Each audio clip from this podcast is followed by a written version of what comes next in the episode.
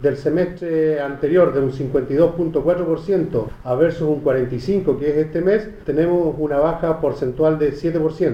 indicando que no estábamos equivocados y que las medidas tomadas en conjunto con el desarrollo importante y decidido de la gobernación y carabineros se eliminó una tendencia de aumento en la victimización que nos tenía bastante preocupados, ya, que, ya que habíamos subido del semestre pasado 15 puntos porcentuales, por lo que se rompió una tendencia de subida en el delito. Esperamos que se mantenga las medidas tomada y no se baje la presión sobre la delincuencia, sobre todo en lugares no habitados.